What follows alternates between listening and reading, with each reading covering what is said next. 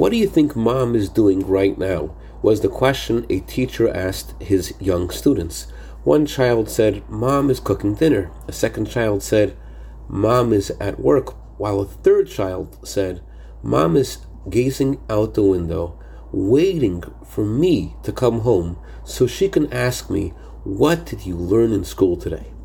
Good morning. In honor of the Rebbitzins yahrzeit tonight on the 22nd of Shvat, I wanted to share with you a story about the mother of the Alter Rebbe that highlights the contribution that a mother has in her children's education.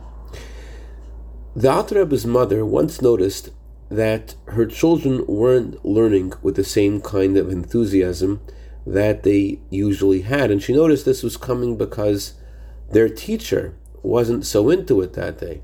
And she asked the teacher, What's going on? The teacher said, Your husband just came back from a trip and bought you a coat. My wife noticed that you were wearing a new coat, and she asked me, How come I don't buy her a new coat? And I really can't afford it. Without thinking twice, Rebbitzin Rivka gave her coat to this teacher who didn't want to accept it, but she forced him to accept this gift. What was unique about this story is not that she gave up her coat for the sake of her children's Torah study, it's that she paid attention not only to who was teaching her children and what they were studying, but how they were studying. Were they into it? Were there, was there warmth in their Torah study? And this is what a Jewish mother gives her children not only the information of our heritage, but the warmth and the fire and the beauty within.